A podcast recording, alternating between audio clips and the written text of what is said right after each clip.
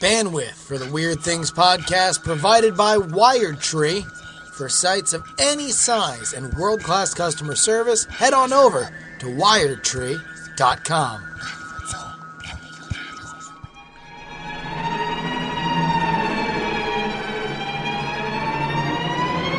Ladies and gentlemen, welcome to Weird Things. I'm Andrew Mayne, joined by Brian Brushwood. Aha, I faked you out that time. I, I lifted the cup to my mouth, but I did not drink. 50 50 chance I'd call somebody Brian. and Justin Robert Young. Hi, everybody. I'm Andrew Mayne. Uh, I may have said that already, but I like my name.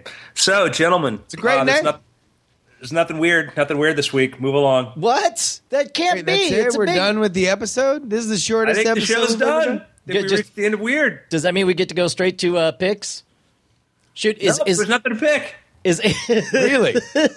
Wait, you're telling No, me I that we kid, live in a kid. world where Gosh. both nothing was weird and nobody liked anything of worth? Nothing. Gentlemen, gentlemen, I kid. I kid. We had what could be a earth-shaking, shattering even major technology announcement that could change the world as we know it by shaking and shattering things that could revolutionize the tech landscape. Never have we seen something so much promise in quite some time, and never have we been this skeptical given who delivered this news. okay? Uh, I, I, my brain just short circuited. Is this about the Microsoft holographic display thing? The the holo goggles? Brian, I'm playing Minecraft on your head right now. I'm sorry, what was that? is is that what it is? Yes. um, so here's the thing. Just the caveat. We're gonna we're gonna wax philosophical, enthusiastic about this, but we're we're very very keenly aware, and we'll get into this. Is that uh, uh, everything? There's there's been an occasion where you know you've had some sort of video demo from a major technology company showing you something they want to deliver, and then what you get is not that shiny future.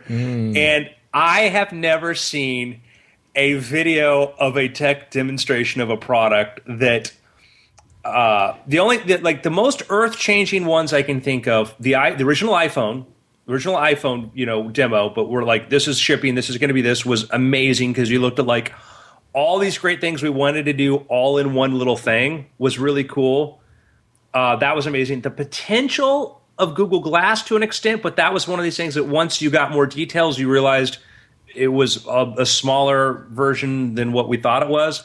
But I would say Microsoft's HoloLens has been the most exciting tech demo I can remember in almost 10 years. That Can I can, can I confess something? I uh, I read the article about it about somebody who had experienced it. I'm seeing this video for the first time. I this is, uh, there's, is, there's a better. oh, is there you've got to watch. You've got to watch the actual. Um, the key like a like live presentation? no, no, there's another. There's a better demo. The one that shows the, the Minecraft and all that. Ah, yeah, the one we're seeing right now. It's basically a guy uh, whipping menus around. Uh, Minority Report style, which, by the way, how futuristic did Minority Report feel seven years ago, and how dated does it feel now? Like waving your arms around, how and you, you got to put on a gizmo, right? All right, you got to go to go to go to. I'm gonna the Microsoft Holo. Type in Microsoft HoloLens. By the way, that, that video site. seems like a, a, a 70s pornography is about to erupt. I don't know what you're watching. That's uh. Uh, it's uh, it was the first thing that came up when I typed in uh, Microsoft holographic display. that's that, No, that's no, Brian's HoloLens. Microsoft demo Gotta do themed pornography that he uh, keeps uh, on on tab. Microsoft official HoloLens official site. Play the we'll play the audio over this so you guys can hear it, but we highly recommend you go check it out. okay, here. Justin will give us a play by play. Technology Oh my is gosh, all around this us. is already beautiful B-roll. We use it in every aspect of our lives. Somebody It using a enables to Microsoft do van. amazing things. So this is very artfully What if we shot black and white footage. That's what our rule does, What guys. we could Black go and white. beyond the screen? Oh my We're gosh! Yeah. So the guy, the guy And lifts your his real hands, and all of a sudden you have overlays of Now virtual objects can. all over his house, tracking This in real is the world with holograms. So- There's so- like the weather display is an actual beach cabin cartoon they graphic enable us to sitting on his chopping block. He doesn't have a TV. He just needs a blank area on his wall so it can overlay a virtual TV there. The fuel tank. Uh, I'll tell you what. As cartoonish and as outrageous as this looks right now, I don't see any reason it couldn't be How are things going your end? Possible. We'll get into it, Brian. Just Okay. give me, just tell me what you're talking about. Tell me All right, all right, all right. So, so we're seeing people walk around, and it's perfectly motion tracked, overlaid, uh, the world all around them. His entire living room just filled with what looks like Legos, but in fact is Minecraft. Yeah, my, Minecraft models start sitting on top of tables and couches, everything else. Every flat surface becomes a place for it to rest. And so now a, a father is guiding his daughter through how to fix a drain uh, as it actually, the, the directions physically. A physically man is appear now on the stepping drain. onto Mars. Yeah, and it looks like he's about to start putting. And Mars mini golf. the And then some dumb idiots using dead trees to draw with crayons on. Making a rocket. He's doing a he's r- making a rocket using his hands to interface through the display. Because when you change the way you see the world, And this uh, loner in his basement's playing with his Minecraft. the world. This guy made this took this child's toy and made it real. Brian mocked him. Uh, yeah. Oh wow! Dude, So like somebody's wall just turned into like a 3D display through there. Through you can it, see yeah, like it, breaks a hole through his wall, and uh, he Thank peeks God, into there's a new way to use Netflix. So what what Microsoft has unveiled here is they call it Hololens, and what separates this from Oculus Rift and from other uh, the uh, the Sony's project and uh, Samsung Gear is that it's a augmented reality or mixed reality. You put these glasses on, and this is what we believe Leap Magic, we've talked about before, is working on too. You put on these glasses, and it overlays these things into your world. So if you're sitting in front of your computer and you're playing, you could have, let's say, a virtual chessboard sit next to you that you could look at. You could look at your wall, and your wall could become all sorts of video displays, your Twitter feed, whatever. A guy turns around, he's in his living room, all of his little Minecraft things are all over, so he can sit on the floor and play with his Minecraft and wonder why he doesn't have a date. You have people designing a motorcycle. dude, he can, he can rent a date with this thing, man. You don't need actual meet women. Come on. Dude, problem solved. So the girl's sitting at her desk designing a motorcycle, and this motorcycle floats in three dimension next to her desk. Then she gets up and walks over to maybe it's a real motorcycle. What I love about this is we've talked about this before is the idea of augmented reality, not just the reality where you put on the helmet and you're separated from the rest of the world. The reality you where, where it blends in. We put on these things, and, and the Hololens, what it's supposed to be, it's a self-contained unit. The computer and everything's built inside of there. Microsoft says they have a special microprocessor, a holographic processor, which renders this. It creates a left and a right field for your eyes, and then overlays the images there. You could put these things on. We could go put these on. We could go to the park and we could have a uh, battle with real with orcs, and we'd look like the biggest dorks in the world, but we wouldn't care because we're in the middle of Lord of the Rings. Still not as big a dorks as people playing frisbee golf. True that. Dude, I love frisbee golf. Don't don't bag. I used to live in a, a golf course community. We had a nine hole frisbee golf, and and I played it every weekend. Keep going. Keep going, Brian. Keep going. It's only going to get cooler the more you talk about it. Uh, so people are asking in the chat. Carl was asking if if there's any way that you won't look like a dork wearing it around. I think they were very careful to only show this in work environments and at home. They they didn't show any kind of. I don't think you ever really saw somebody casually, socially in public wearing these, which is the difference with Google Glass. Google Glass acted like everybody's just going to look super Oh, cool in with 10 these. years, everyone's going to have Google Glass. Just ask Diane von Furstenberg, who we paid. yes. that's exactly Brian, and that's that's the chief difference is that where Google Glass was trying to sell a new interface or new way of interacting like a phone or an iPod, Microsoft's saying this is th- this is a this is a different kind of thing you can do. Where Google Glass was like, hey, you don't have to pull out your phone to ignore people. You can just stare at their face and ignore them. Where this is like, oh no, imagine when you have this blend with your reality, and it is a compelling, exciting, fascinating vision of the future. And by the way, demoed, demoed by journalists. Journalists went through and and went through a demo with these, and the results, uh, you know, by and large, are very very positive. Uh, they they very much played like it did in the demo. They were able to see things on the wall. They were instantly transported to Mars. They played Minecraft. Uh, one, uh, the dude at Gizmodo, who I heard on Daily Tech News Show, talked about playing the Minecraft demo, uh, breaking his wall, like the physical wall there, and having revealed a cave behind what was his his physical wall. Well, and, Uh, and like- what's funny is, by definition, these demos always end up 10 years later being the most laughably insipid or in, in, insipid is that Insipid. a word insipid uh, uh, oh, I'm- I'm mashing it with intrepid they, they they they become That, the- that's an amazing mashup. they- I really they- want to find a use for that it's word. intrepidly insipid. Uh, it, they, they turn out to be like the most unoriginal, thoughtless things on the planet. You know, it's like with the Atari Twenty Six Hundred. You know, it's like man, I don't know, you move blocks around and bonk stuff, and then later you get stuff like Pitfall, and you have actual characters and adventures. True, true. I think that what Mike and so Microsoft's you know reaction to the people are like, well, what when is it? They say this will happen within the Windows 10 timeframe, which is only Microsoft knows what that means. yeah. So, all right.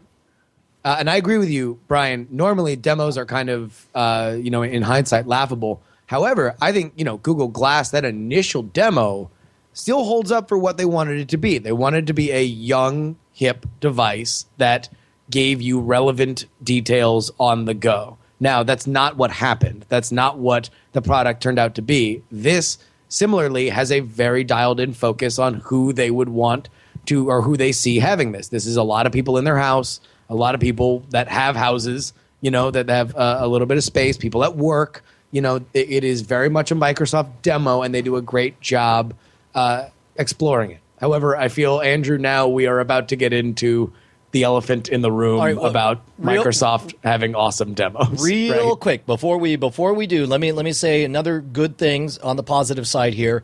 Uh, Microsoft is sort of a, a clunky, dorky dinosaur caught in the past, in that they still mainly cater. They try to act like they don't, but the bulk of their business still comes from people using workstations or desktop PCs. Uh, they're, they're- with all this talk about ah the desktop PCs going away. Uh, you know, I am somebody, and maybe I'm old fashioned. I go to my office, I sit down in front of my monstrous 37 inch television, and that is the only way I want a game. I want to be fully immersed. I want to sit in my comfortable chair and explore this world. Uh, it- is encouraging to me that this is a device that would cater to older, dorkier, uh, immersive demographics because they're not trying to be cool on the go mobile devices. They're not trying to be, uh, you know, laptops and, and handhelds for the millennials. This feels like something. That's what Surface is for, Brian. Uh, well, I mean, I mean, uh, they they are doing that, and it's not doing well. It's not beating Apple. You know, this is something they they. It seems like this is playing to people over forty years old who have money and have houses, and I Well- think that, could work. And before we get into anything else, understand that this is Satya Nadella, the new CEO of Microsoft. This is his first.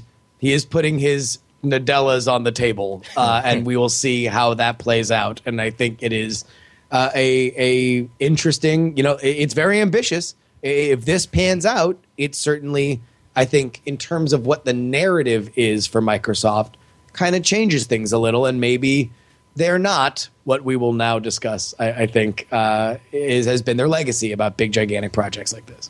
so I I think that what we saw, what we saw, if that is delivered and it's not a million dollars a headset and there's a way for developers to create in it and do that. And Microsoft doesn't just rely on the developers but Microsoft creates some great stuff for it like use their Minecraft you know ownership and all that. If they do that I think it is a game changer. I think it is where you know the iPhone drew they Apple drew a circle around where a lot of things we wanted to be able to do with our phones and a lot of their ideas on how we should interact with them the idea of touch interface the way touch worked now it seems obvious. It wasn't then. They did that and they took other you know other ideas that were floating around and said this is where this needs to be and then we watched that evolve into things like ipad stuff like that and it's changed everything. It's changed everything. I think that the way google did cloud services you know microsoft and when we we know every few years we get this thing that changes everything after it. With this, if this happens, if what we get is what this is, what it looks like, it's a game changer. I was excited when Google first announced Glass because somebody put this out great. Somebody made a quote about this. They said, Microsoft HoloLens looks like what we thought Google Glass was going to be. Well, and that's absolutely true for one Andrew Mayne because I remember I remember you lamenting repeatedly that's like, well, it could be so cool if it was overlaid augmented reality. Why aren't they doing that? And then, you know, and obviously it turns out that they just didn't want to. They they they're like, we think you want a side screen uh, on at all times and a camera, and that's uh, apparently not the case. So what we have here is we have a, a very exciting for a potential. So for audio lenses, again, what this is, it's it's a bulky looking thing, but you put this on your head, and yes, you look like an idiot, but you're inside your house. In your entire house, everything becomes an interface. It's Microsoft's vision of saying, you know what, we're going to get rid of the computer entirely. You know, we're going to Yeah. get rid of this, and it's going to become everything becomes the interface. As Brian wants the bigger interface, everything becomes the bigger interface. Everything becomes that, and it's not a thing that you're going to be wearing from the moment, moment you get up to the moment you go to sleep. You know, it's it's something that you wear when you need to. And now they have somewhat of an impractical. They show a woman skyping with it, which you know, I don't know, 'cause you don't Yeah. see her face. Yeah. So Uh, I think they were doing a very good job to use the IP that they own. For yeah. Stuff. Now, what's clever here, what they do is we never, almost never see in this demo video a shot of somebody face Yes. on using this. It's all from their point of view. It's all It's from all their for- point see of the view. We're- back of their head on everything. Yeah, where you know Google and trying to sell you on Google Glass, you know they spent millions and millions on telling you how fashionable it was, but not how useful it was. And that was just that was one of the signs that Google Glass, you know, they say, you know, like you go to their their website for Google Glass, like, hey, you know, we're just taking our first big step. Oh, you can't buy one. But uh, you know, that was a big mistake, I think, on Google's behalf, was that it just there was not that killer application. The first time you put on a Google Glass, you're like, oh, that's it. You know, yeah, right. the first Oh, so, time. so you know- Brian, that's that's what that that dude Yeah. was explaining in the demo, where he explodes his actual wall and sees into a Minecraft world. Right, right. It looks You like the see guy's through. got a virtual dog next to him too. I'm not sure. And part of what makes this technology work is he has this. It's this glass system. It's a Hololens rather. It maps your environment around you, so it, it takes a look at what your room is like, the geometry of wherever you are. There's a lot of technological, amazing things they're trying to do. Now, the thing that has me worried is a few years ago, Microsoft demoed a technology that they said was going to be widespread, put in just about everything, and was going to be the future, and that was Kinect. Oh And yeah. Kinect was a great piece of technology when you were using it in a Microsoft designed environment and you were a person who fit their profile and everything else. Kinect, when everything was optimum, was great. When you started putting Kinects into millions of living rooms across the world, you had a very frustrating experience because it just was not reliable. Not not unlike you know like Apple had that problem with Maps. The map the, the first map stuff weren't that reliable. Siri took longer than than Google Voice. Now they're the same speed, but so many people were frustrated by that early experience that it's they don't want to go back to it. And so that's that's a big danger. Is you can put out a technology that's got in great in the perfect situation works wonderfully and then that Sony points out Leap Motion. That was the little box that you could attach to your computer to track your hands in space. That had the same issues. You know, that was going was going to be an exciting thing, but it's just they weren't. They were they were smart enough to work in the right situation to work uh, really accurately, but they So, were so to your point, Andrew, Nadella has said that all the APIs for HoloLens will be included in Windows 10. It will be an open, uh, an open developing platform. They want people to explore the limits of this as they wound up hacking around uh, Kinect and stuff and stuff like that. They they want they want to embrace that. Yeah, and I think that, and that's that's great.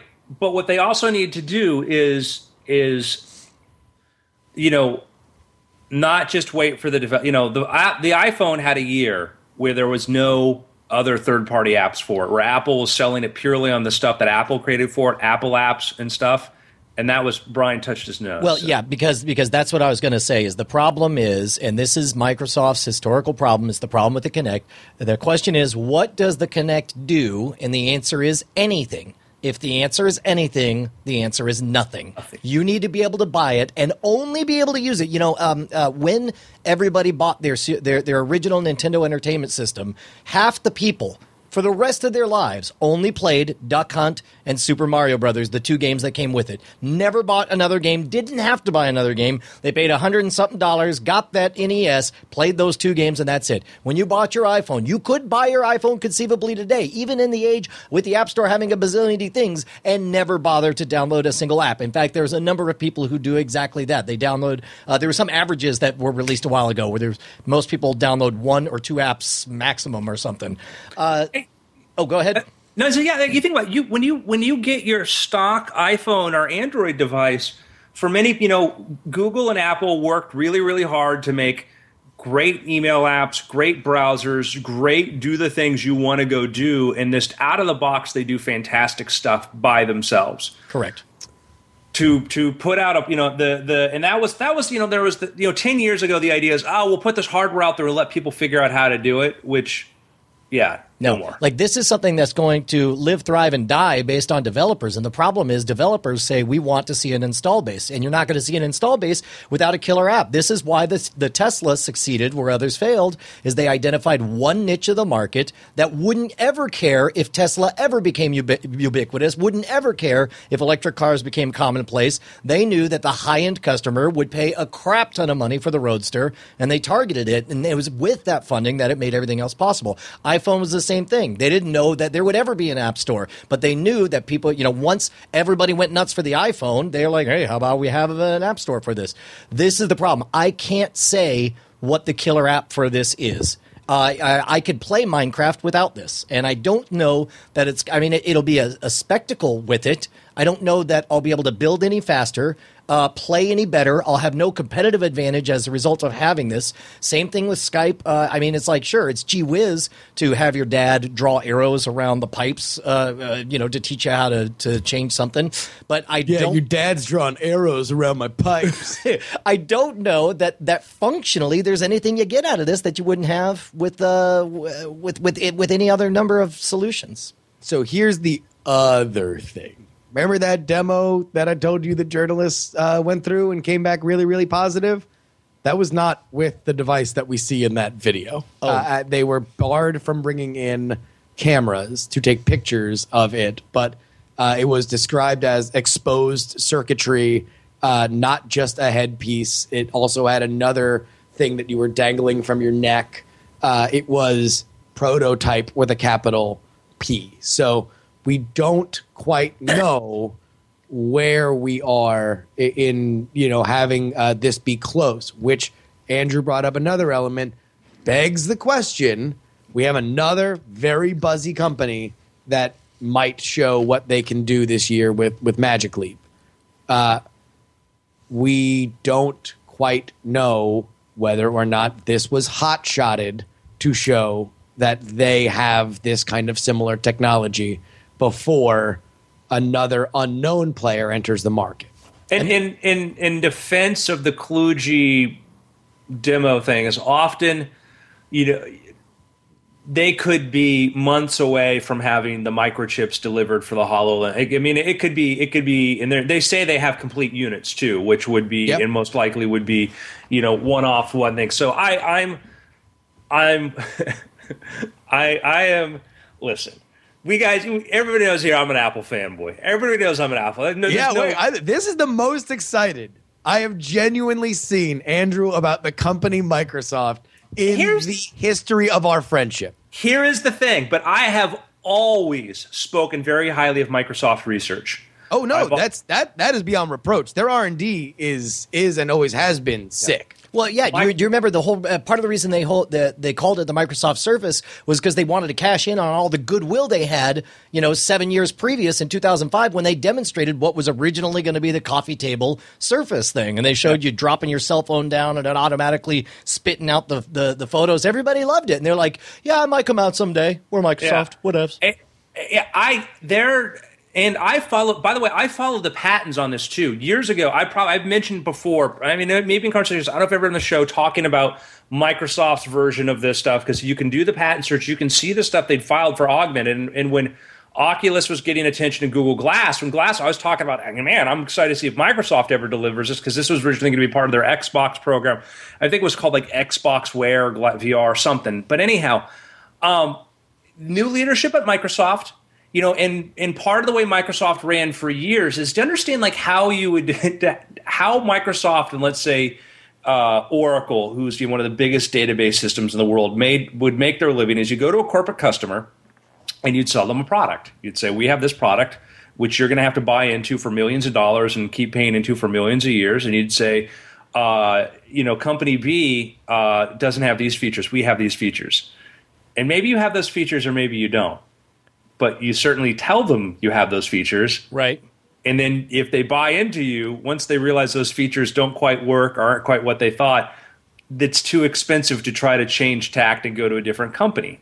Not to say that Oracle or Microsoft had ever done that at all, or had but knew that they but knew that there was this that was sort of the hack you could get into that market was it was all about hype and PR. Steve Ballmer, the world's greatest master of oh yeah, we've got this, we got that, whatever you need, we got it, we got it. You want it, we got it. You need it, you need it. You know what? You want dancing girls, we got dancing girls. Our software does that, absolutely, absolutely. You know, and so that was, you know, part of the process was.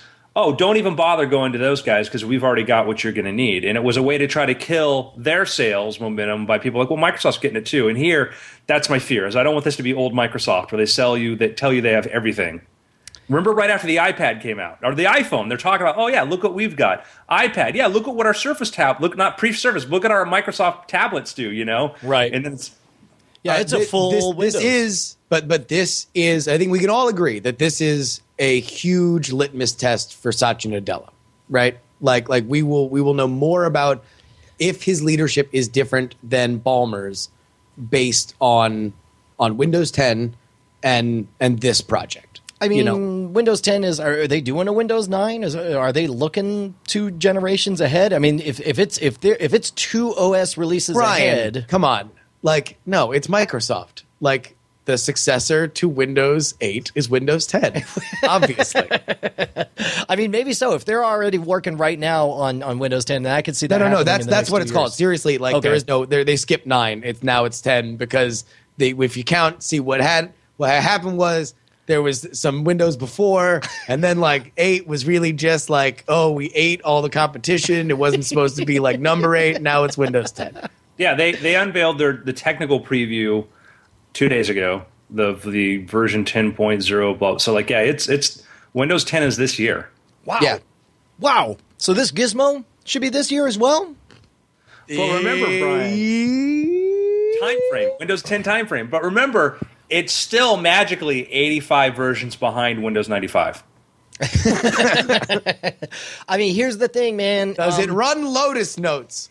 Uh, if, if you want to hit, you need to be able to say flatly what it does in one compelling sentence. Uh, and, and Apple had it. It's the best, what was it? Uh, uh, the best iPod they've ever released, a mobile computing device, and a phone in one. And it's Internet like, communicator. Best- Yeah, yeah, the that's right. Yeah, the best phone, the best iPad they've ever released, and a internet navigator. or co- communicator is what he called it. Yeah. Yeah, communicator. And uh, and and again, like boom, uh, it's like got it, uh, buying it, stood in li- stood in line, got the T-shirt. Uh, I, I mean, it's like I mean that was that was it, and that's all we thought it was going to do. And we were amazed when they kept releasing new stuff for it. I just don't see what it is for this. I, I th- there needs to be something that they offer. That the, the, the uh, television thing is is compelling though. I mean, like uh, the the problem is if you look at like battery life and stuff like that. But like if we live in a world where you buy your stuff over the air, and I can, you know, watch TV in my living room while Ashley's going to sleep without turning on a TV and having it right there in my ears, and I can switch off or or go check my email like simultaneously on the wall and stuff like that. Like, you know, that that's interesting. You know, I, I think it, it, it is to me a compelling center of the Venn diagram of the promise of Oculus Rift and the the promise of Google Glass.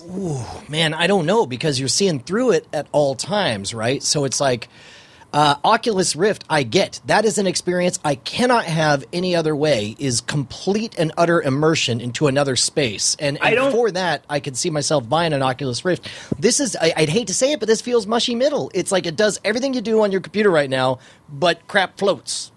here's the thing we don't know like in the case of magic leap we don't know what it's really going to do but like magic leap you look through this you look through this goggles and you see the real world then you see things like little baby elephants in the palm of your hand according to their demo but what magic leap has a patent on is the idea that there's an lcd shutter built into there so whatever it's being superimposed from on the shutter closes so in theory magic leap could go totally immersive you know All right. could, it Yeah, could go that's a shutter good out point. everything Well, I, I do think that there is a room for both. You know, in in the same way that uh, you know I don't always what what to me it's it is I'm on the other side of you on, on this, Brian. Like I, I don't necessarily want to be fully immersed. Like to be fully immersed means I have to take myself out of of the world. And as somebody who doesn't really play video games and and is very conscious and paranoid about whether or not I am not being productive, uh, that always kind of scares me. Like this as being an overlay, a smart overlay, uh, you know, uh, through my vision. If the battery is all right, if the price is good, if it actually runs and demos as smoothly as it's showing and not herky jerky stutter, because this very easily can fall into the uncanny valley. Yeah. Uh, then that's something I, I think I'm, you know, I, I would like to walk around the house with. I would like to, uh, you know, do my web browsing. I would like to do, uh, uh, you know, other stuff uh, with something like this. Man, I'll tell you what, man. Okay, you ready for this? Uh, here is the killer. uh, uh, picture this now. Now, right now, what we saw was everything uh, demoed with Microsoft products, which makes sense. But think about niche marketing to this. Think about uh, selling this to bodyguards and bouncers who sit there at the club wearing this, scanning faces, registering, seeing names, uh, cops wearing these. Uh, that uh, Well, that that that's going to be a big part of wearable, and that's kind of what Google Glass should have been doing because you know we don't need the full thing there, and and that's certainly I think we there's so much money being spent on wearables because those applications you just described. But I'm think, I'm like imagine we put these things on and we go to the park to play Minecraft with blocks that are bigger than we are. You know, Well, and plus also it's like we might look dorky in that we're wearing visors, but but and, and waving our hands around, but it's like it's not like we're running around. I guess we might run around at some point, but it's like you know basically standing in the park. Um, yeah, oh, man, actually, you don't look nearly as dorky as you think wearing the wearing an Oculus. I'm not I'm gonna just lie. it just looks gigantic. yeah. Like it Um, looks massive. Yeah. Anyhow, please continue. Don't be distracted by my Oculus. this is the world. Get ready. Get ready. This is the future of the Weird Things podcast, guys. It'll be all of us doing this. Man, it's almost like you're like playing virtual weird things is awesome. It's almost like we're doing weird things. Uh, just imagine how awesome frisbee golf could be if you could overlay it. Now you're now one hole's on the sand, one hole's on the in the polar ice caps. Like What I what I dig about the what Microsoft showed us is that, that it's a self-contained. Where this Oculus, the Rift, I've got to plug this into my PC. Now, mm-hmm. I've got to do that. Now we've had we've shown the things where you can just drop your smartphones into and all that, which are and I think that's the really untethering things is going to be the future. But of course, the advantage of a PC is you can use much faster processors. But just let me throw something on my head and be able to do this. But as you mentioned, like this, like you're talking about the golf, like yeah, imagine like if you know would I wear something this dorky and go to the park and play putt putt golf in the most amazing putt putt golf course that we could imagine that over absolutely I can think of I can think of lots of games and stuff like that that I would want to play with this. I can think of the idea that you know for me. uh I'm sold, guys. I'm sold. I'm Wow. ready. I'm ready to wipe, rip out that checkbook and start writing checks. You know, if, if Microsoft delivers what they show here, I'm putting a Microsoft decal on my car Wow. damn. next to the Apple. surely OP will deliver. OP most certainly does not have a history of, of teasing and then failing to deliver. I'll tell you. Oh, at, go ahead. At the same time, though, you know, so I was I went to I got into a back and forth with my buddy uh, Steve Kovac, who works for Business Insider. He wrote a, a, a story basically about the narrative shift between Ballmer and and Satya Nadella, and it's because of the goodwill that Satya Nadella has started out with, and his his first moves of being a company that like let's not worry about whether we get Office first on Surface. Let's just get it out to iPad so people are more inside the Microsoft ecosystem, which is something that Ballmer was loath to do that now this coming out, HoloLens has been reacted to differently than it would if Ballmer was up there sweating bullets, uh, screaming about how amazing it is. Uh, I, I, I think it is an amazing time for Microsoft. Steve made the point that it was almost like watching Apple in the late '90s, which I think is a little uh, a, a- a little bit too much hyperbole for me, uh, and it's just hard to kind of uh, identify those metaphors. But uh, this could be. I mean, listen. A- Andrew has been somebody that has been rightfully critical. Uh, we've had a lot of conversations for years about Microsoft as a company, and it's got him excited. It's got me excited. I- I'm very curious to see it. The biggest problem to me is battery life. You know, because like we're, we're seeing what estimates on the Apple Watch battery life are, which I don't know how much we should read into, but for something like that, What what are what are the estimates processing on power? it? I mean, tell me the Apple Watch at least lasts a day, right? right now it's all it's all rumors, right? And and uh, the the rumors seem to suggest that it it if on heavy use, it might be redlining at at a day, but who knows? Because Apple's also been fairly prolific about leaking stories, uh, you know, to to batten down expectations on things like battery life and price before coming out and saying that it's going to be better than we expect. Now I So know. who knows? Yeah, real quick side jag. Uh, I know neither of you guys are are current users of any kind of uh, uh, e-watch or whatever. Uh, uh, I have it so bad with my Pebble now that uh, whenever we shoot Scam School, I always wear um, this Tokyo Flash Kisai watch, which is uh, I like it just because it is ambiguous and nobody could tell what kind of watch it is because I'm so very aware that five years from now this is going to look like you know I have a Palm Pilot strapped to my wrist. It's going to look ridiculous, but as as we yes exactly. As we uh, uh, went to the shoot, I realized that I couldn't even handle three or five hours without the the uh, detached without you know knowing what messages are coming in without looking at my phone that uh, I actually wore two watches right up until the point that we would shoot and I would take off the Pebble watch and just wear the other one. I mean it's astonishing how it does become part of your augmented uh, sensation. You know, you just uh, you know you feel your pocket buzz, and it ne- it never occurs to me to pull out my phone now. I just wait uh, the extra two seconds until my wrist buzz, and then I look and see as far as the word Twitter, and then I then I'd like I'll read it later. Or if I see you know um, you know important email, I read as far as you know the name of who sent it and a bit of the subject heading, and it tells me whether or not I need to deal with it right now.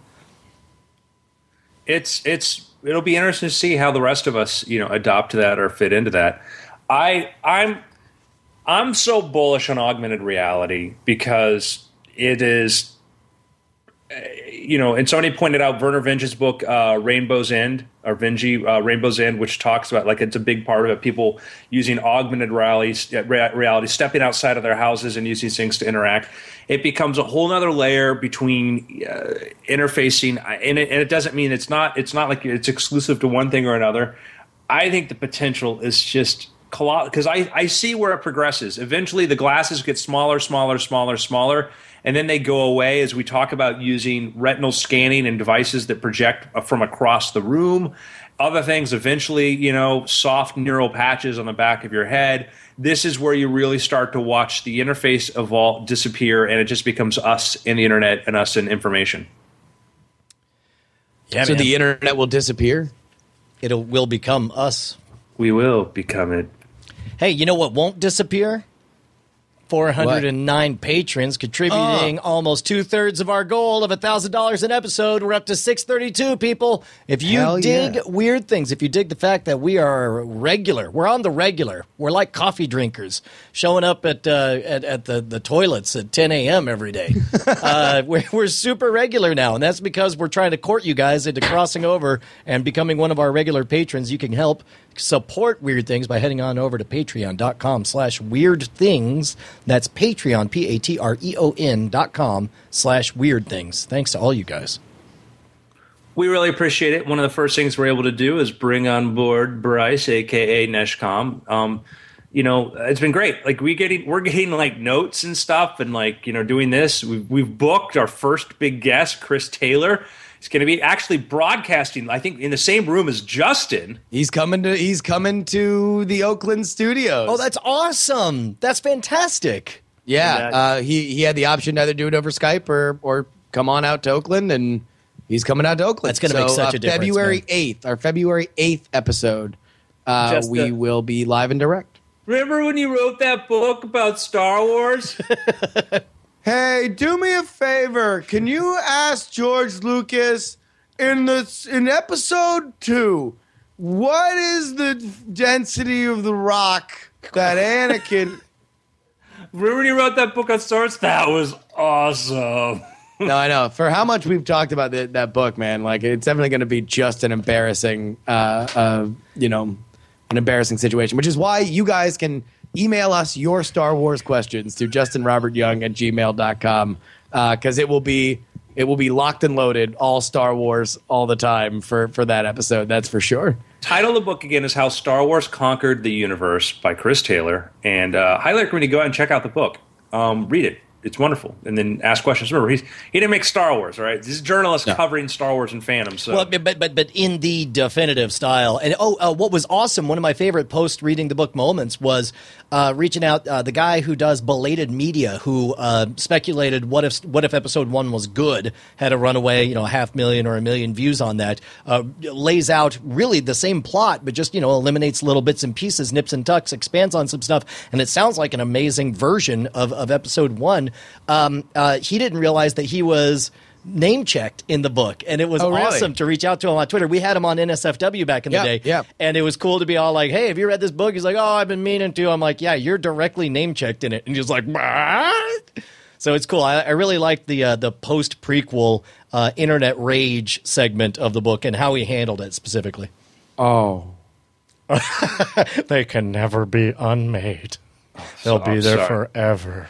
I'm looking at like Google Glass and eyewear and stuff here. Um, all right, we're doing a show. All right, sorry. I want the future now, guys. I want the future so bad. I have a brilliant plan, and it may be What? another level we add to on our Patreon. Uh oh. Go ahead. What's this? All right, let's, let's get ready for this. All right, here's my idea. All right, now you know you can go to space camp if you're an adult, right? Uh, yeah, I went to space camp as a kid. I ran across my space camp notebook last week, and uh, it was adorable. Well, you can also go as a grown up too, which is kind of cool. I didn't know I, that. I think they call it Space Academy when you're when you're a grown up, and you actually learn when you're when when when you're a young kid. There was Space Camp, there was Space Academy, and then there's like Adult Space Academy. Um, I uh, it it was cool. It was cool to get back there, and I had a show in the area. And the guy who brought me in uh, worked uh, worked at, or his, his wife or girlfriend worked at the space camp, and uh, uh, got to see it all again. It's awesome. well, this has nothing to do with that. This is a bigger, better vision. Oh, sorry. So imagine, imagine if you will, that we are going to go to Mars, sending people to Mars. Okay. All right. Here's the thing: like to get to Mars, like best case scenario, you're on board your your Mars your Mars rocket six months or so before you get to Mars. And then you get to Mars, and what do you expect to be at Mars? You know, it's like I just I was just at Disney. Disney's amazing, right? Disney's fun. You stay at Disney hotels, you walk around Disney, it's all that. Mars ain't Disneyland. Okay. Nope. Mars right now is breaking news, y'all! Truth bomb. Mars ain't Disney World. No, Boom. right now it's an inhospitable frozen rock with almost no atmosphere. One you stars on, on Mars, you're going to live in a can. First to get there, you've got to survive six months in this environment, six months, whatever, in a spacecraft, cramped up, and you know, you know. Imagine like taking a cross country trip with your family and your in laws and everybody else. Okay, imagine being stuck in there for six months in an RV you can't get out of. Uh, and then and then landing. So finally, you're in a slightly larger RV that you still can't get out of. Yeah, you're living inside of basically an oil derrick, okay? That is what Mars will be like. You know, we think about Mars, we kind of, and then when we terraform Mars, well, from here to there might be longer than we all live. So, Mars for us is, is going to be inside one tin can, inside a slightly bigger tin can, then maybe, hopefully, really best case scenario within our lifetimes, assuming not some sort of you know Star Trek to Genesis bomb technology that you know terraforms the planet using unstable weird matter, whatever. I forget the plot. Point is, um, what would Mars be like? And I have I have a thought on this. One of the most exciting places that we could live on Mars might be lava tubes. What? Like hollow? You, you- oh, this is this is back with your fetish for ins- living inside of um, uh, asteroids, right? You're saying we could seal off some lava tubes and have underground caves and stuff. Yeah. Mar, if you're one, if you want to live on Mars, okay, do you want to live in a tin can or do you want some big spacious Genesis cave looking place? Where do you want to live? Well, no, no, no. I mean, I think you're right. travel in tubes. tube technology. Uh, yeah, man, I, I, I'm I'm actually 100 percent on board. I, I guess it just never occurred to me that there's geologically that many opportunities. But is there? I guess we need to start sending down space thumpers to to give us an echo to find out where the caves be at. Ah, yeah, I'm I'm I'm in finding the sandworms.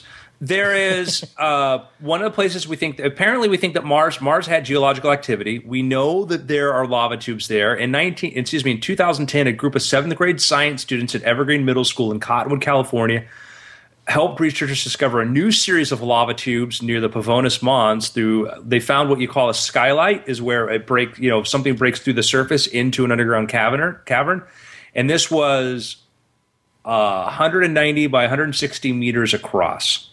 Okay, big, huge opening into the ground. It's the only second one they found with that. that's volcano. that's just the opening in there. Like it doesn't Mm-hmm. talk about how deep it goes or what what kind of caverns it, it reaches into. yeah. So, So if you I mean, imagine this though. Uh, like all of a sudden, it, that drastically reduces the infrastructure costs because then you you, you throw, let's say, a, a, a five football field sized dome over the entrance of it. You you make a park. You know that's your central park where you can go outside, get some air, throw some, play some frisbee golf, uh, run around with your Microsoft gizmos on, and then and then you get inside. And then once you're inside, I mean, I can't imagine it's that different from living in Manhattan. Uh, if if you got uh, a few miles of tubes down there. So if you take a look, type in Martian lava tube and look up the Wikipedia, the first image you get is a uh, hand drawn illustration of what one of these things could look like, and you you you see to their. Uh, um, if you want to click on that, the Which are this one? longitudinal cross section. Uh, the other one, no, above that. Okay, here we go. I'll back it up right here. Um, Back it up. So you see there, now they talk about the sky. You can see the opening. So the one opening we saw is, you know, nearly, you know, 500, 600 feet across. Huge, huge, huge, huge opening and at least 350 feet deep, right? So if we want to build something, if we if there are mile long tunnels, big long, long, long tunnels, as you point out, that's where we start building it. You know, we start building there. It's already been excavated. We know it's reasonably stable because it's been like that for millions of years. Seal them off, and boom, That's amazing, time, Like, baby. uh, I, what's What's funny is you just vastly accelerated my expectations of when it would be possible to live on Mars. Like uh, I, uh, for all of his talk, you know, I, I there, there, there were so many what I felt to be. Uh, insurmountable uh, infrastructure costs that I just couldn't understand how Elon Musk's vision of us living on on Mars could happen. However, like really, all you got to do is send down a couple of pop tents, uh, pop them on each end of this tube. You got uh, pressurize the whole thing. You land. You just keep you know chucking chucking uh, tools down, and you could almost live off the land. You could probably excavate and find minerals and actually build stuff out of it What, in there. what you have is that remember one of the biggest problems you have on Mars because it's such a thin atmosphere is radiation. You're gonna want to live under. You're gonna need to live under a bunch of rock. You're not gonna want to live, live in a thin RV unless you want to get cancer. So you're gonna need very very thick rock overhead to protect you until we create some atmosphere and figure out how to you know get a magnetosphere going. But anyhow.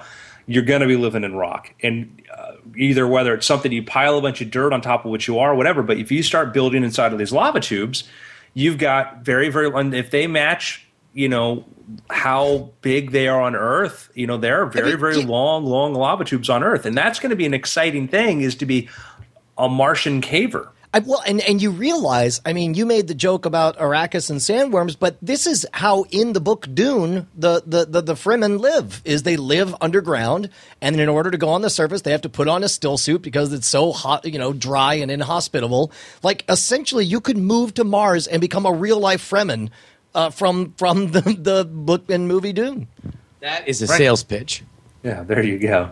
And your eyes will turn blue. Tell me Yeah. your home. So when it's You- if you were living the Fremen life, you'd be home now. so, So- so, here's so- my plan. Wait, re- real quick. The the second photo that we're seeing is sort of a cross section of it, and it and it points to a lava pond, which of course I assume is now dormant. So does that indicate that it's very likely already flat in the center of the lava tube uh, across a lot of it, or likely?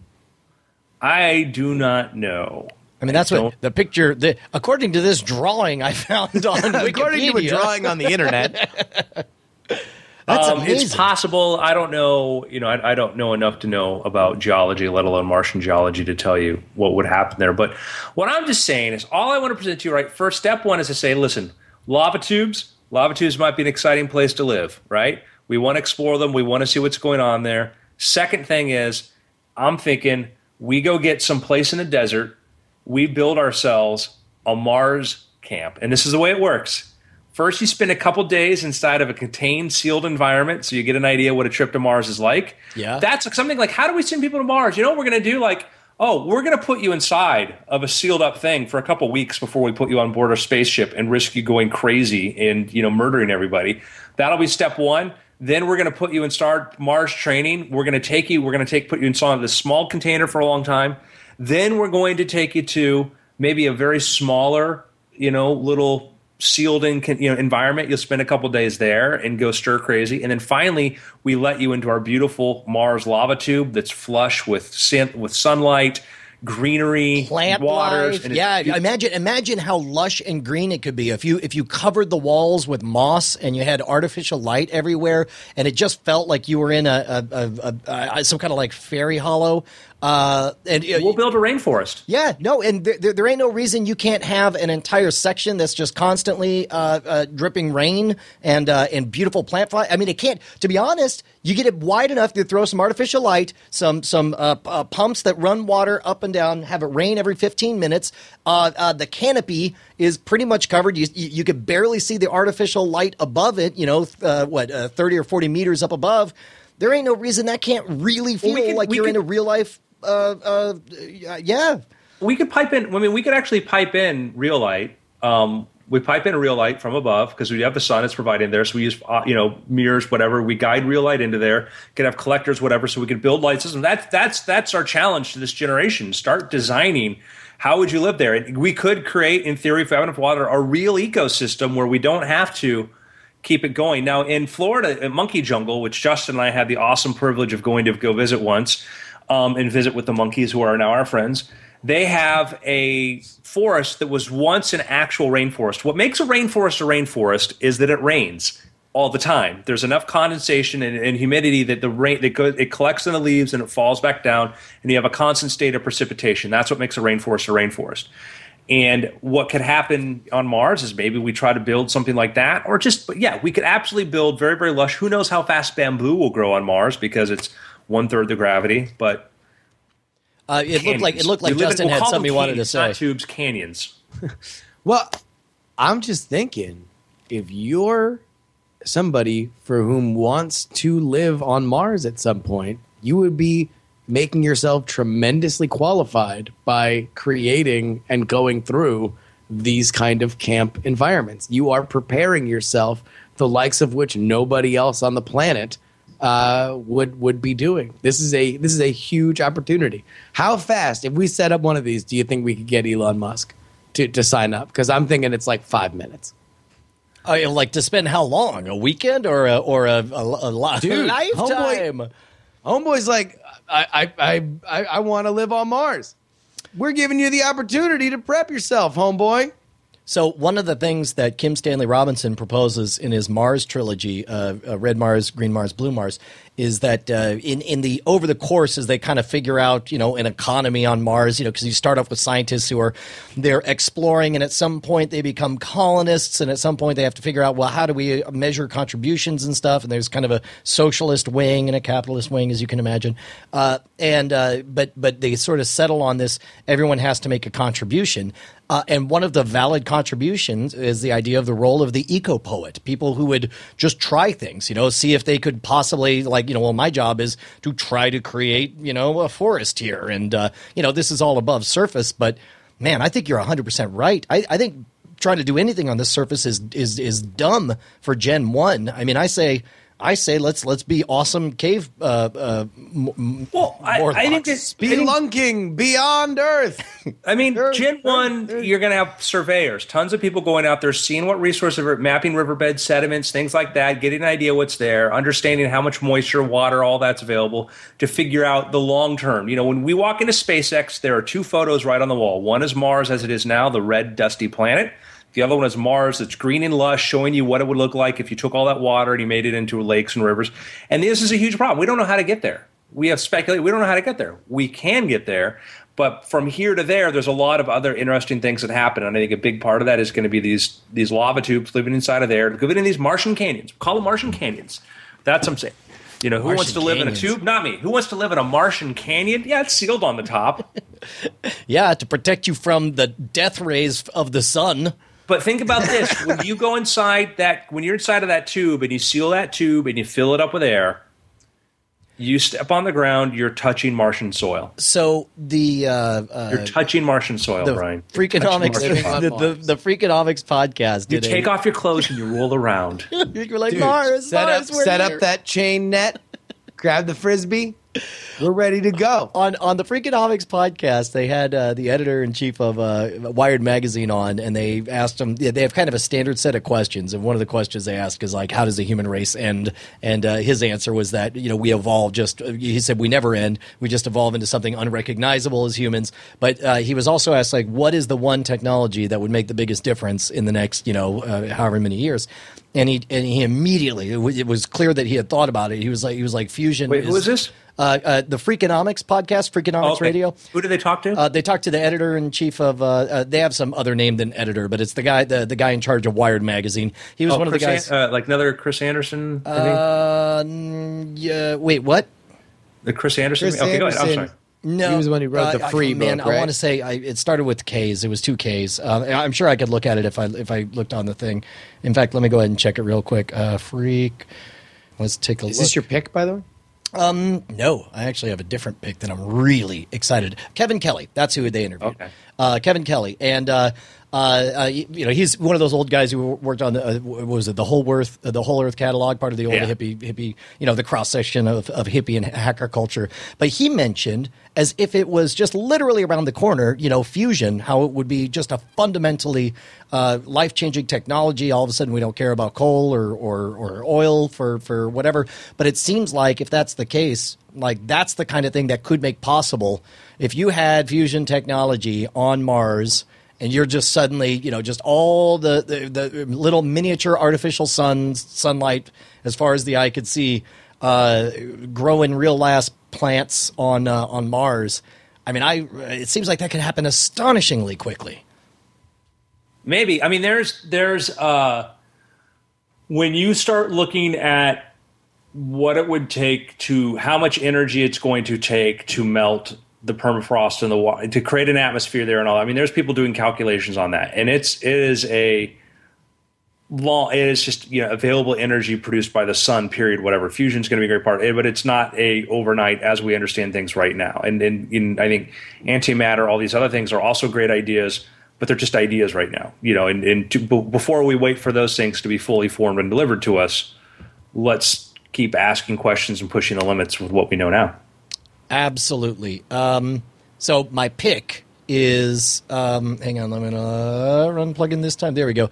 Uh, my pick is an Amazon original series that I liked when I watched it at first and grew to love as I thought back on it all day long. It is astonishingly good. I hope, hope, hope it's the one that, uh, or uh, you know, uh, hopefully they got a lot of quality stuff, and that it's just one of many things that gets uh, gets picked up.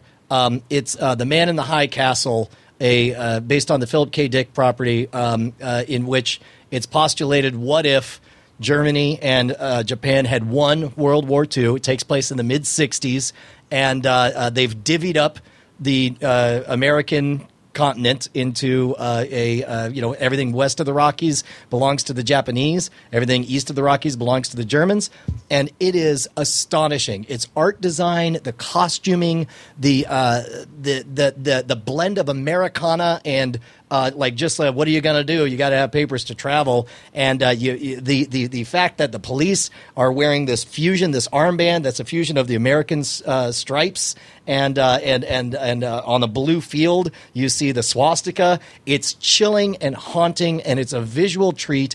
Uh, and I, I cannot say enough about it. I'm going to go back and watch it again. I still, it's so good that uh, per our previous conversations, Justin, I, mm-hmm. I as much as I, all I want to do is run out and read the book now, but I am refusing to do so for fear of learning something. Like I want to have the Game of Thrones experience. I wish I could have with this Yeah. story, in that I don't know where it goes or what happens. Because what's amazing from the first episode is it's not you don't see any of the, the, the greatest hits from World War II. You, you you see Hitler as an old man on a television in the background of one shot, and the conversation is about like, yeah, man, old man's gonna die. Pretty sure he's got Parkinson's, and because he's about to call, he's about to be out of the picture, the the story is not about like how we sucked it to those Germans. It's it's about the looming war between the the Pacific and and and the Germans. I mean, it's I don't know. It's it's amazing. It's like it's not even a question about about the U.S. rising up or whatever. Like that's settled. This is about who's going to win. The the, the the the Japs or the Krauts. I watched it last night. What did you think? I wish I had your enthusiasm. Oh, really, dude? You're crazy. You're crazy. I I did not dislike it. Let me make that very clear. Uh, I had started reading the book years ago and read part of it, and then I put it down. Never went back to it, and because like I, some Philip K. Dick I love, and some Philip K. Dick I'm like, all right, he was really high. Um, I I one I wish Amazon had given them more money so they could have spent more on the blue screen and stuff like that, so I wasn't distracted by how cheap so much of it looked. Um, you know, there's scenes where they're walking across the street and stuff like that, and it felt like Iron Sky. It felt like it was shot in a basement kind of thing. Um, I I I don't want to get into spoilers or something, but there you know there's a thing that happened early on. I go, okay, this is cool if they don't do this, and then like oh they did this, so that was just a cheap writer's excuse to try to you know not make you suspect of something. Um, I I wanted. I mean, listen, I wow. I. I, I just wanted want this. I it- I, wanted- just want man in the high castle. I want it. Dot dot dot. I mean dot dot dot. I dot dot dot. Andrew I wanted to go to series. I wanted to go to series. I want because I was excited because of the people involved in it. You know, like you know, these are like from X Files guys and some other people, some Rinswood stuff. I I just wish like my my frustration with the Amazon process is they go out there and they give people a certain amount of money to go do a pilot, and then they're like, yeah, and then we'll see if you get to go do this or whatever. Versus the HBO model or the Netflix model, which is find a director, find somebody you believe in, and deliver that, make that happen. Maybe you get a John from Cincinnati every now and then, but ultimately, I I'm a much much bigger believer in because you know. I want to see what these guys would have done if they'd had a full season budget, if they'd had that budget, because I don't know how much of it was just the choices they had to make to sort of satisfy Amazon. Because you know Amazon wants to do everything very, very cheap, and and and I think there's potential there. And hey, listen, I'm a big fan of Amazon, and and I I just was like, ah, parts of this just look like ah, I don't know. I was and they they got. I mean, listen, they, they've they, they've got the the uh, the best drama or is it comedy strap now with with transparent. Like you yeah, know, they've made like- everybody aware of that. Made everybody aware of that. Uh, yeah. Well, it's still my pick, and you're not taking it away from me. like, I'm glad. No, Brian. No, Brian. Wrong. Pick again. Pick again. what about what I about just- you? 'cause I watched it last time with somebody, and this is we had this, and we're talking about it. We're like, yeah, wow. I mean, it's such a cool concept. It'd be cool, but then it was like, you know, I'm not even. I'm not even gonna hold the VFX stuff against it for how some of them just look so cheap. But it was just like, I'm like, well, at the end of it, like, I'm like, well, this character, there's nothing intrinsically interesting about them because, you know, there's, I don't know. I mean, the bad guy yeah, is just. uh, man. I, I'll tell you what. Of all the things that I'm gushing about, character. You're right. Characters are not one of them. However, like the art design, the set design, I thought was extraordinary. Like that, the meeting, uh, the the uh, some of the cinematography, like the meeting where um, uh, w- between the the ambassadors from Japan and the Brian, and the tell me, tell me a cool thing you liked where the swastika didn't appear. Uh, uh, uh, uh, uh, uh, oh, um, when that whole, I thought the whole scene. when they're in the bathroom. no, uh, I thought the whole the scene. toilet paper, Justin. No, no, no. I, I. I, I thought the whole scene with the uh, the changing of the uh, tire with that friendly old cop was uh, was utterly Yeah, and, there, bu- and was there's a cool, brilliant. And there's a cool moment that gets totally destroyed by what happens later on, though. Too, though you're like, oh, and then you're like, oh, um, I, I, I want this universe. I want to see this universe. I want to see this universe. No, I don't really want this universe where Nazis and, and Japanese. Well, let me get very clear. Look at the imperialist. I I, don't for want one, that. welcome our new overlord. I I want this to succeed. I really, really want to succeed. I want them to get the money and the budget and the resources to really, really, really pull what pull it off. I'm excited that there's enthusiasm for it. Looking at purely what I saw, though, I'm like, uh, but I digress. but that's just like you know your opinion, man. Your man, What about you, Justin? uh, wait, is Andrew's pick talking about Man in the High Castle? I'll give you my pick. Like, like Because I got like, like I watched Maze Runner last night. I'm like the first third of it. I'm like, wow, this is really cool. And then I'm like, wow, this is where I see why this succeeded as a book, and it's gonna have they're gonna Maze Runner too. But I'm like, man, I see that where the writer just sort of wrote in all these sort of little conventions here to sort of pull the thing forward because they had a premise and nowhere to go. Uh, as far as I understood it, but anyhow, um, uh, thank you for the quote there that Andrew Mayne wishes we lost World War II. Who says we didn't, guys? Um, so uh, uh, I'm gonna have to do a Seth Rogen. Hey, my grandfather fought World War II. You know, that's become that's become the big thing now. You say something, you know, insensitive or whatever, and like you have to retreat it. Uh, I saw Unbroken. Yeah, I- how was it? I, what's that? How how was it? It was certainly very heavily adver- advertised. Yeah. I really, really, enjoy, I thoroughly enjoyed Unbroken. I thought it was a really good story. You got to look at it. It's you know, it's a small story about one guy surviving and making it through. It's, it's an amazing story in there. Um, the the part of his story. This is a guy who's a World War II. Uh, he's uh, on a plane. I forget if he was the the bombardier on a on you know in the World War II. They get their plane gets lost at sea, and he's he's set adrift in the ocean for something like forty seven days with other guys.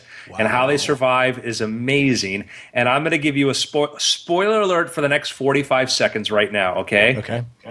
The most amazing sequence I've ever seen in a movie right now is they get they're constantly being battered by sharks. And at one point, a guy reaches into the water, grabs a shark by its tail, yanks it out of the boat, where they promptly jump on it, beat it up, and kill it, and then eat it. Oh, that's amazing. I, It is the most awesome thing I've ever seen in a movie ever. ever. I watched that. I'm like, this movie wins. Like, it doesn't matter if these guys die at sea. You want it life, guys. You want it life. So, you see the Uh, sharks? That, yeah. And this uh, directed by Angelina Jolie. up and coming new person to Hollywood named Angelina Jolie. I think it may be a woman. Um, that's you know- rad. I, what's funny is like they, I, I don't know. They hammered so hard on the advertising. I'm like, yes, yes, uh, heartfelt, you know, drama, overcoming adversity or whatever. Uh, it, it, it, it felt like it wore so many of the trappings of a cliche that I, I didn't really give it a chance. Um, It- it's funny because to hear the, the, so the marketing really, really lingers on the prison camp stuff. Like it- yeah, it's that- kind that's of a like part of it. I mean, it's it's it's his his journey to that, and the and, the, and they're part of it before he gets to before he gets to the Japanese internment camp. Which, by the way, a bit of propaganda here. I'm sure that it wasn't as bad as no, it was horrible. Uh, wait, hold on. It says it's written by Joel and Ethan Coen. They wrote the screenplay for this. Yes, the, the final draft of the screenplay. Yeah, Right based on. on the true story of uh, Peter Zamparelli, who was an Olympic athlete who then went on to uh, have to go to Japanese prison camp. And it's it's a very it's his story. Very much. I went. You know, most of it seems to be very much based in fact and truth. And so you realize like this is. This is a true story. You know, Wow. the, the the stuff holds up and the things that happened to them. He had an extremely cruel guard there, ended up being one of like MacArthur's list of 40 war criminals that he had to endure. So uh, it's a very heartfelt story. I enjoyed it. I think that I think Angelina, Angelina Jolie is really growing as a director, and you know may join the ranks of Affleck and Eastwood, people who just their the directing skills alone speak well. Wow, that's awesome. Uh, my pick is uh, we have concerns. The podcast Oh, that yeah. our friends Anthony Carboni and Jeff Cannata uh, do. I've been listening to uh, a bunch of the episodes driving back and forth to Orlando, and I can confirm that they are still funny and insightful. Uh, it's, it, I'll tell you, it, it, I think we've talked about it before, so I won't dwell on it, but uh, it's just a really cool idea. They do three episodes uh, a week, and they're all about like 30 minutes or so. Even Uh, shorter. Like they try to give them twenty to twenty-five. I think. Yeah, like, but it, it, it's really rad. Like, there's kind of whenever I come back to it, uh, there's just always a big pile of them, and they're really fun and bite sized, and and they're great. Both of them are just great personalities. So Well, and I'll tell you what, man, they are wicked fast on there. I mean, this thing moves, and they they slip into uh, improv scenes and out of it seamlessly, and. Uh, uh, I, I, I mean, uh, they don't waste your time, man. They get right to the point. They get right to. I mean, to be honest, it's a it's a fairly excellent companion podcast to what we do here on the Weird Things. You know, Weird Things we take a rather leisurely, speculative journey, Yeah. but uh, but they but they're they're just in and punchy and out.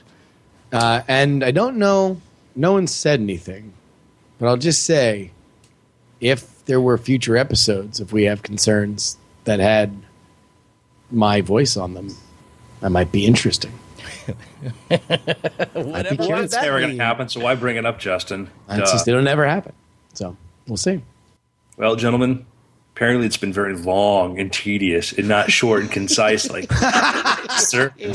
Apparently, we're not like this other special podcast that just gets in and gets out and does it right, where we meander and we take our time. Well, I like to think we're luxurious. Like in the same way, you're not living in tubes, you're living in a canyon, right? Martian Canyon, man. you know, maybe maybe we're you know, more open minded here. Maybe that's a fault that we want to take our time to speculate about a Nazi run America. Is that so wrong? Yeah, come on, man. But your, your your artistic vision is disrespecting the beautiful idea of a Nazi and, and Japanese run America.